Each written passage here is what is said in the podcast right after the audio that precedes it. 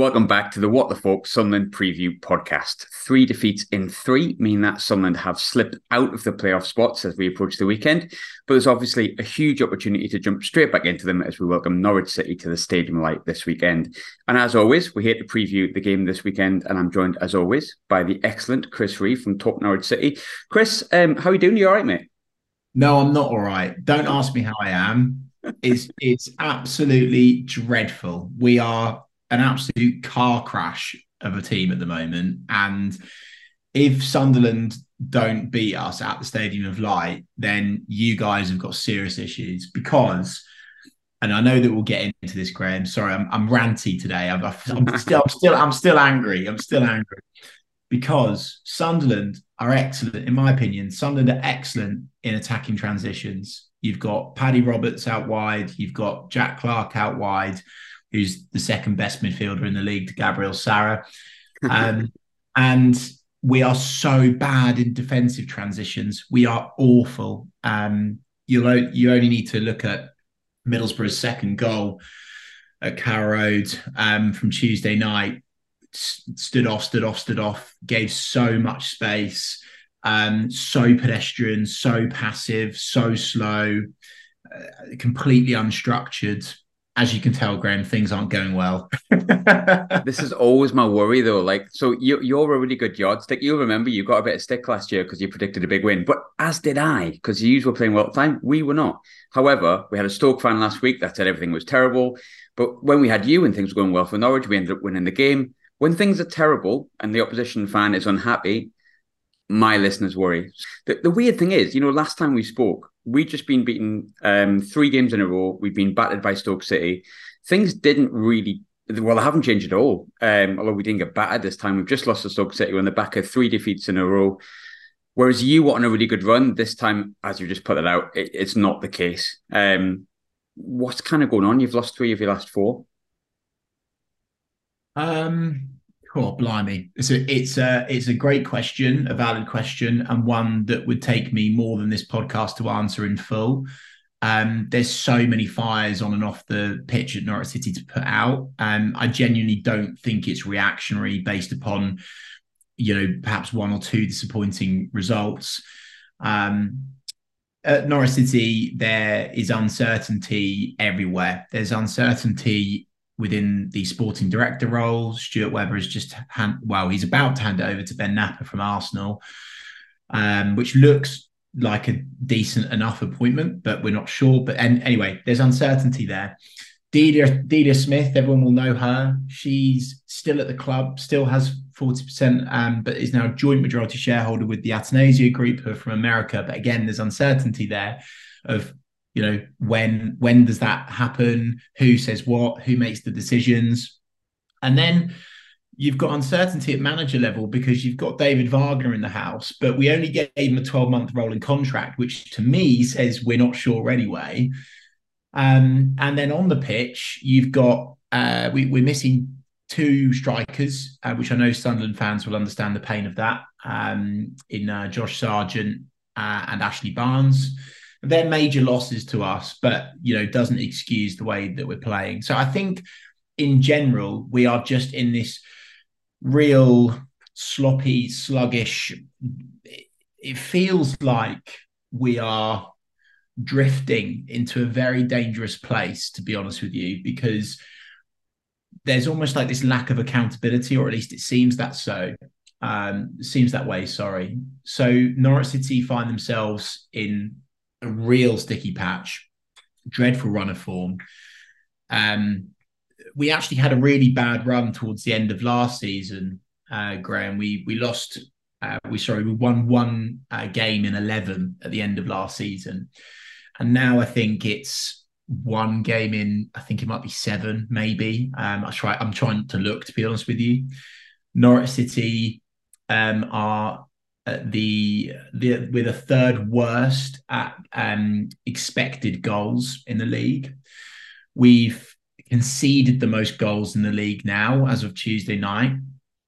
Um, and you, you, know, you know, Sunderland fans are proper football fans, Graham. So you know they'll they'll understand this that you know even away from the stats, there's the eye test, and you can see and you can observe the the confidence, the body language of the players. You can look on the touchline and see what the head coach, the manager, or, or his coaching staff are, how they're reacting to certain situations. How do you react to adversity on the pitch?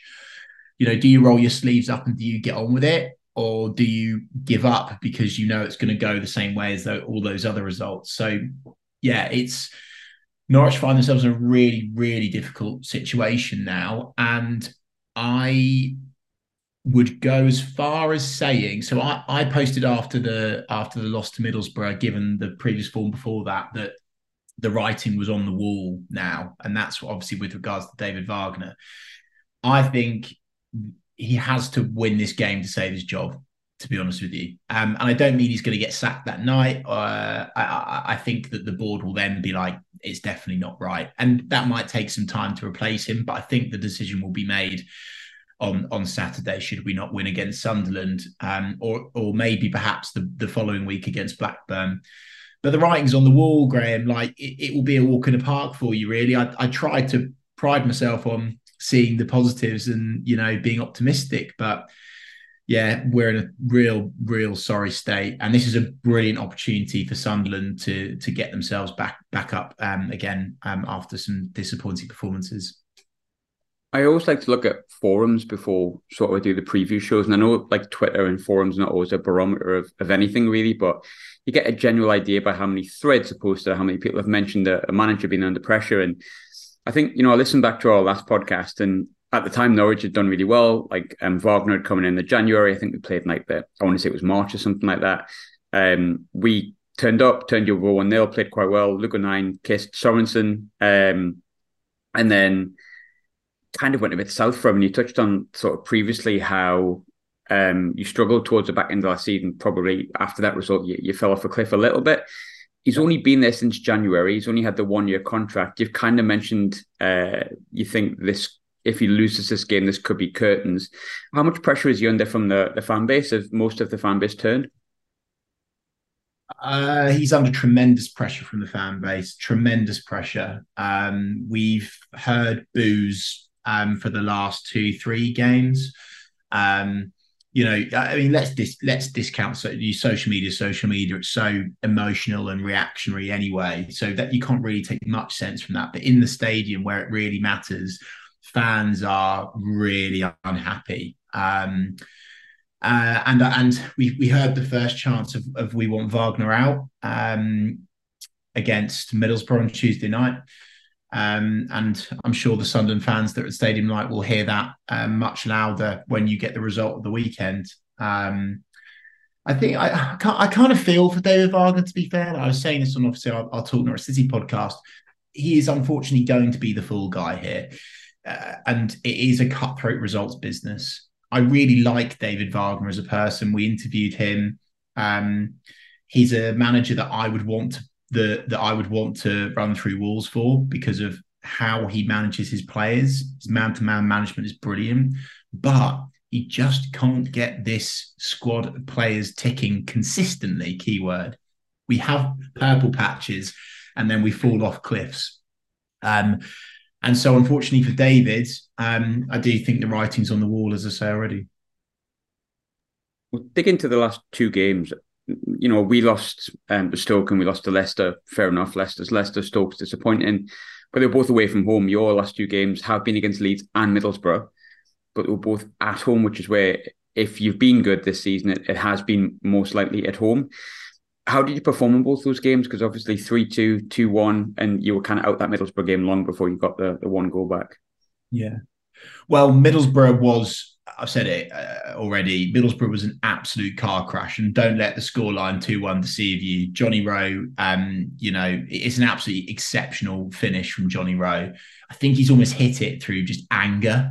Um, and it's flown in the back of the net. It was a brilliant goal but we were never, ever, ever getting anywhere near getting a draw out of that game. We were, you know, the, the car was broken down and it, there was no way it was getting started.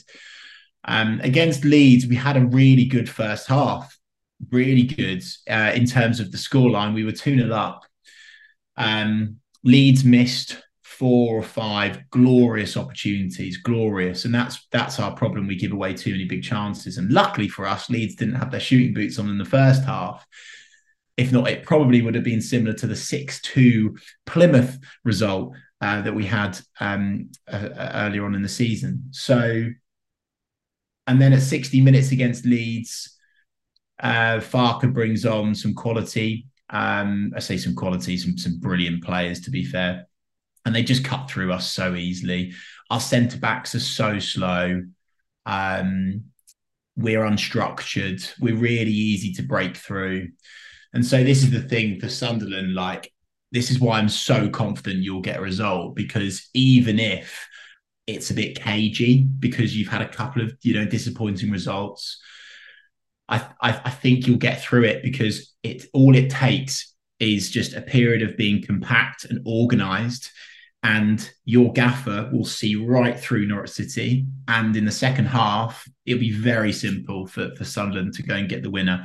Also, as well, to to give Sunderland praise, we're we're good friends and, and we have him featuring on our channel a lot. We're good friends with Dean Ashton, of course, former Norwich City and also West Ham striker, sadly struck by injury. And he was saying that that, that Sunderland uh, look like one hell of a team now. Um, when when he saw them against Leicester, I think you boys were, actually unlucky in that game, um, and that speaks huge volumes away at Leicester because they are the best team in this league by a country mile. So. Yeah, and, and I also want to sort of say, as an aside, I don't want Sunderland fans to listen to this and be like, oh, you know, he's just saying that to the you know you know put, plant the seed you know to to make it easy for him to take when da, da, da. honestly seriously i promise you i normally do these previews and i'm a bit punchy and i'm a bit confident and i want to talk it into existence that we'll win. We've got no chance. It honestly it if sunderland lose you've got massive problems. Looking at those two games as well we've touched on defense a bit and you've touched on some of the reasons why you said it before, you've conceded as many goals as QPR, which is the joint highest in the league. Now, I'm looking through the defence here, and look, I live in Glasgow, so I find it quite funny that Shane Duffy's not doing too well, but in reality, he's not a bad defender. And the boy no. next to him, Gibson, I think is struggling for confidence, but used to be worth 20 plus million and, and was in the England squad once. So just why are Norwich conceding as, as many goals as you are? Um, I think we I don't think we have a I don't think we have a clear plan. I don't think we have a clear plan at all. And even if we do have a plan, it disseminates, it crumbles, it capitulates. Um, and the players look so void of confidence that as soon as that first goals, goal goes in, it's it's game over. There's no hope of coming back.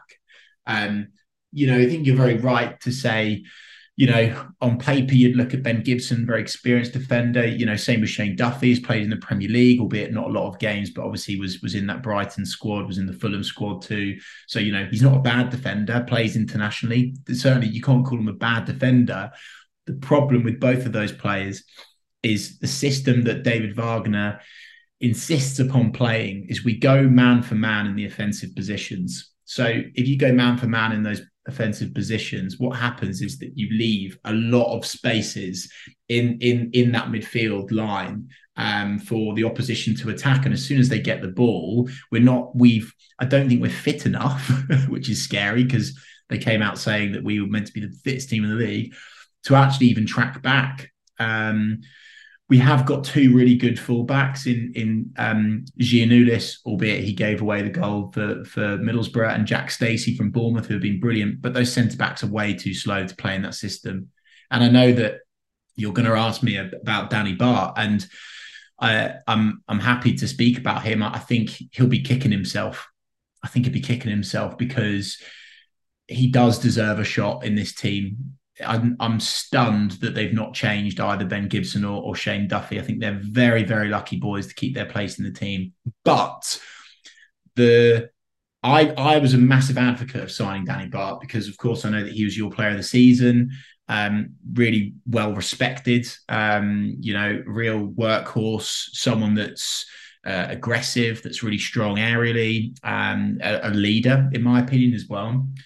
But I think he's slow as well. And so, really, we've signed a player that, again, is really just a, a, another version of. And so, I don't think even putting Danny Batth in will solve Norwich City's problems until we change the way we play. And we're not going to change the way we play because we've got two injuries up front with Ashley Barnes and Josh Sargent. And we are insistent upon going man for man in those offensive positions, which leaves those centre backs vulnerable. Sunderland will beat us and they will beat us comfortably. God, I'm nervous now. Um, you mentioned about Bartley. I thought that with Danny Batth. Look, I love Danny Batth. Um, he was excellent for us last season, but the one time I think he really struggled was with Gyökeres because he matched him for strength, and he also dominated him for pace, like because he could gallop Gyökeres. Um, and the few times he came up against fast strikers, that was Danny Batth's problem. Danny Batth's a leader at the back. He's kind of square head, heads everything out, leader, organizes everything, perfect but where he probably struggled. And one of the reasons I think they sort of touched on why Luke O'Nien's playing at centre half and we allowed Danny Batth to be sold was because Luke O'Nien's better bringing the ball out from the back. And, and he is, to be fair, he's he's better with the ball at his feet. Danny Batth is what you'd call a centre half, a defender. That's just what he does. When he went to Norwich, because he was linked to Cardiff and I want to say someone else. When he went to Norwich, I think predominantly a bit like Swansea, a bit like Southampton, you have this idea that you you always want to play possession based or played out from the back. You have during my lifetime anyway. Danny Batth just seemed a bit of like the a, a clash of that. So as good as a player is, and much as I rate him, it did seem a weird signing. Is that one of the problems that the recruitment's not quite right as well? Uh, yes and no. Um, I think the reason why we signed why we signed Danny Batth was because he didn't cost us anything. Number one. Uh, that's the main reason. Um, and number two, we desperately needed um, d- defensive reinforcements, having shipped out Andrew Omobamidele to Nottingham Forest.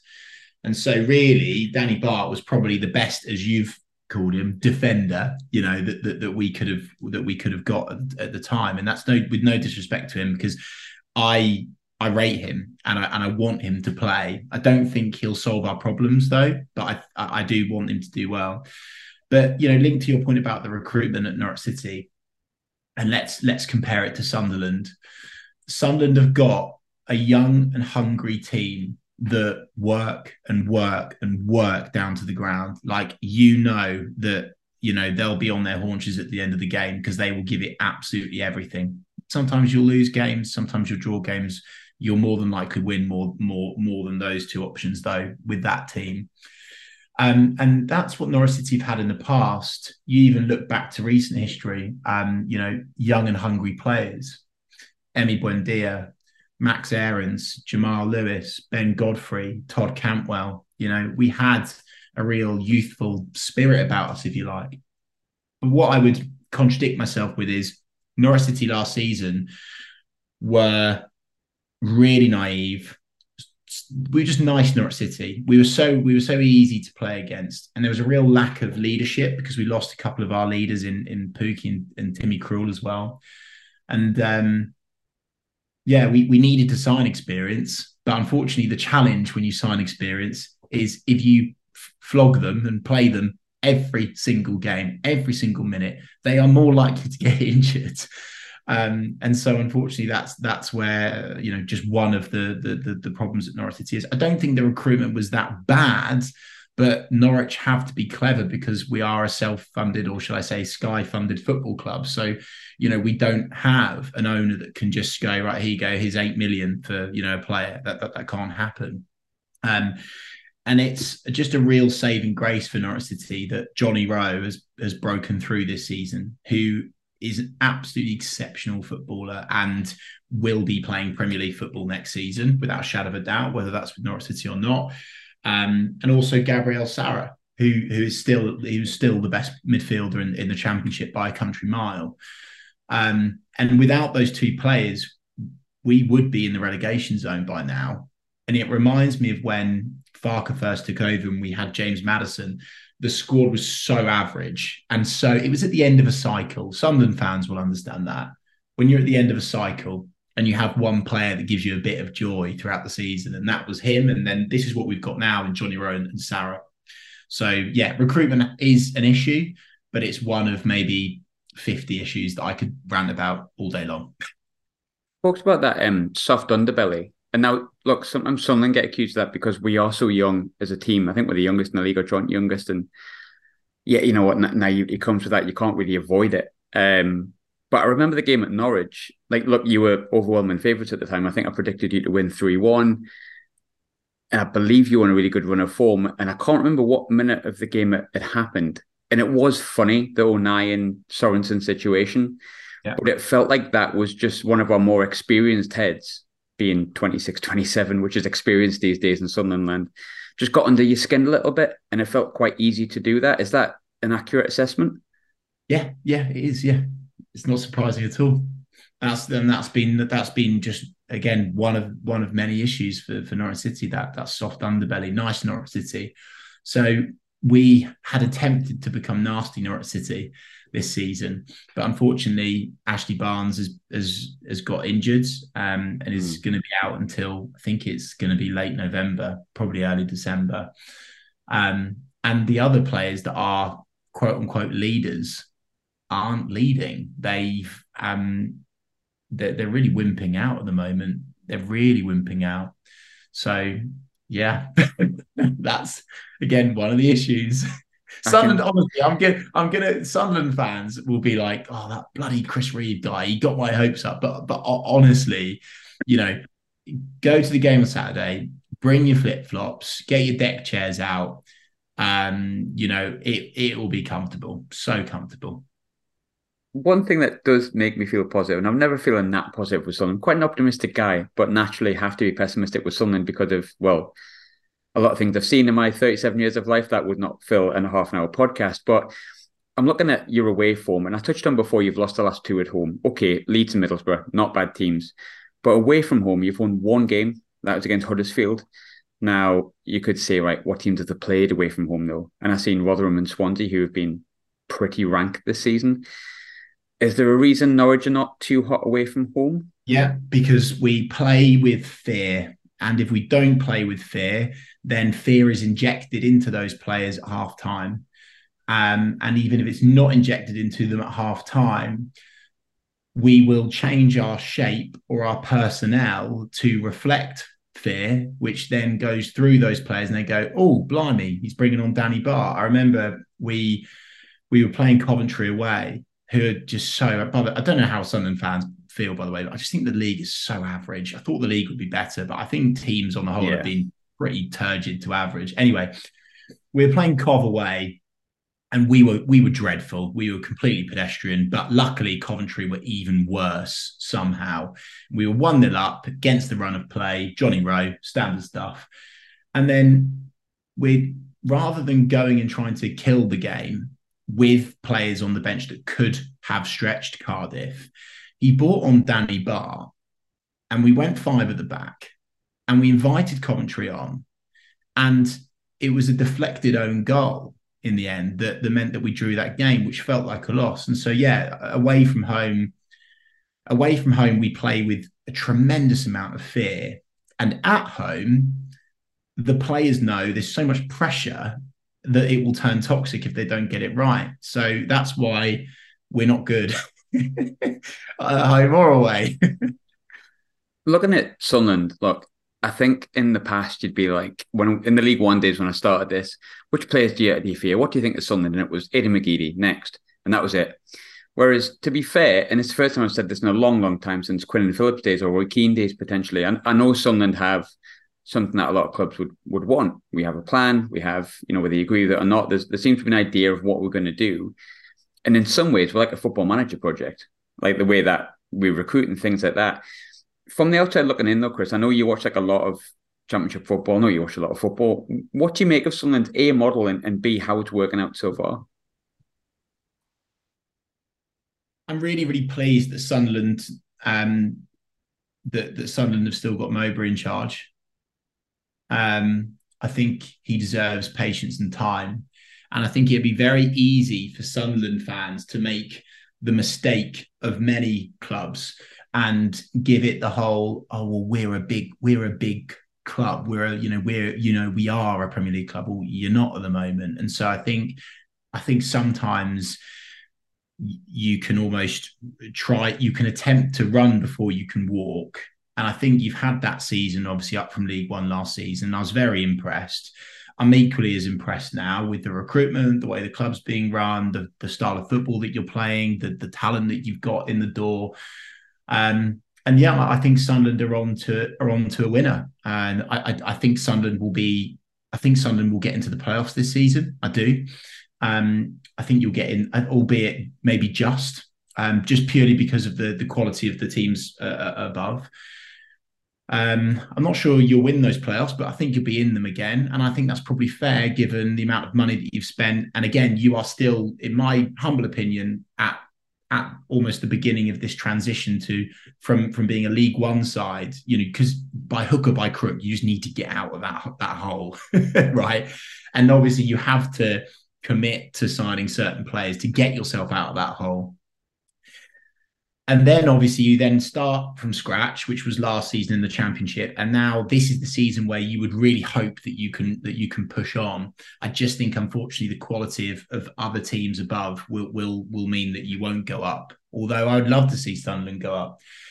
Um i am uh, a huge fan of, of alex pritchard i don't think norwich should have let him go i think we've spoken about this on your podcast before um, and to have him in your team running at defenses in the championship is is great. Um, I really respect the fact that you've stuck by and given an opportunity to Patrick Roberts. It was a bit of a gamble, I guess, you signing him on what would have been pretty decent money in League One at the time, and is now absolutely flying. You know, you know his home is Sunderland, and um, at Norwich it, it didn't quite work out, but you knew there was a player in there somewhere, so I respect that. And obviously, I'm obviously I'm really impressed with with Jack Clarke as well. I think he's a hell of a player, and and actually, I think you know part of Sunderland's you know biggest challenge that's perhaps on the horizon is if you don't go up this season, are you going to make reinforcements, or are you going to have to sell Jack Clarke because I don't want to sound like a complete misery, but football fundamentally is broken. And all it takes is one Premier League team to come knocking for Jack Clarke on decent money. And there's nothing there's basically nothing you can do about it. It's the same with us with gabriel sara. What hope in hell are we keeping him this season if we if we don't go up. I'd actually be surprised if he doesn't go in january at this stage. So yeah I, yeah on the whole I, I uh, when i do my talk norwich city podcast my co-host jack always always takes the mickey out of me because i'm constantly battering and grilling teams and I, there's probably not a club in the championship really that hasn't had some stick from me um I really dislike uh, what's the lad Luke O'Nien, but he's your he's your knob, isn't he? Right, and it reminds uh, reminds me of when we had when we had Grant Holt. Yeah, when we had Grant Holt, he was on he was our knob, right? So I get that. Um, but apart from that, tremendous amount of respect for Sunderland as a football club. Um, great supporters. Was really impressed with with uh, the away. Of course, we're we we're absolutely miles away from each other, aren't we? And so I think the, you know your away fans were fantastic at Carrow Road last season. I've no doubt they'll be brilliant again this season. Um, so yeah, I've not. I, I really have nothing but respect for Sunderland, unlike most clubs in the Championship. I was going to say, if we get into the playoffs or we win the playoffs, are you hoping it's at the expense of Ipswich? I tried my best not to mention them, but I would absolutely love that. I would love that. I would honestly love that so much. You know what? Try. I might even make I might even make Sunderland my second team if that happens. I'll actually like I'll actually claim it. I'll, I'll put it out there publicly. Right, Sunderland are now my second team. If if you beat Ipswich in the playoffs, yeah, although to be honest, although to be honest with you, I thought Leeds were going to be in second spot behind Leicester, but mate, the scum are flying. We're we're and that's what makes it even worse for Norwich we're used to those buggers being being in the depths and darknesses of, of the championship or the or, or League One, you know. So the fact that they're doing everything right, you know, makes us even more angry. I did that did cross my mind, and I thought, don't mention it. No, don't mention it. Um, so I did. I did well not to mention it, but I think I know where this is going. But final question is always: I don't know why I bother doing it because I never get it right. But predictions. I think I know where yours is going based on the podcast. Uh, I think. I think I think we might, we might, we might score because of a moment of brilliance from Gabriel Sara or Johnny Rowe. So I think we'll get one. Um, but I think this has got 3 1 written all over it, 3 0, 3 1, one of those score lines. But I wouldn't be surprised if it was if it was 4 or 5 1, to be honest with you. And it, and it, and it really hurts me to say that because I normally will say, oh, yeah, cheeky little 1 0, no chance, no chance. Mark my words, no chance. I'm going 1 0 late Danny Batth own goal. Just because I get things wrong anyway, so I might as well go outlandish. But um, you know, it would be really interesting to see whether they play him or not, because I can see the positives and negatives of that. Mm. You know, maybe play him because he knows he knows the, the Sunderland boys, he knows the way they play, the way they work. But at the same time, if you play him and it goes wrong, he's he's he's done. The Norwich fans will be like, well, he's not good enough because he hasn't started yet for us, and he's against his former club, which of course everyone always plays well against their former club. So yeah, that would be interesting to see if Danny Batth starts. Um, and if but but also if he comes on late and we change our shape again, then we'll concede anyway. So happy hunting, Sunderland fans. I'll take any win. But Chris, really good chatting with you as always, mate. Hope you're well. Um, hope you have an awful, awful weekend. But as standard, I'm sure you feel the same way. I will have an awful weekend, and uh, thank you very much for, your, for you know this was almost a counselling session for me, and I hope that uh, I at least hope the Sunderland fans have, have got some value from it. There is fifty pounds. Just transfer it straight into my bank per session. Yeah, no problem. No problem at all.